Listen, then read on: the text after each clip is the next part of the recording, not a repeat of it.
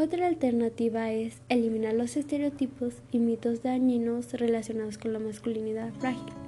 ¿A qué me refiero con masculinidad frágil y esto que tiene que ver con la homofobia? Pues los estereotipos dañan mucho y crea pronombres pues aunque no son feos, resaltan mucho la masculinidad.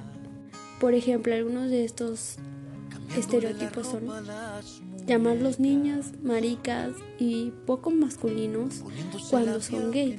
Sin embargo, esto se debe a que relacionan los pronombres femeninos como frágiles y no entienden que es solamente una orientación sexual, la homosexualidad, y eso no te hace querer ser mujer ni sentirte mujer. Y mitos pues que la homosexualidad es una enfermedad y que pueden hacer que una persona homosexual se haga heterosexual. De esta manera podríamos difundir información en redes y páginas LGBT para que esto se haga viral y llegue a más personas.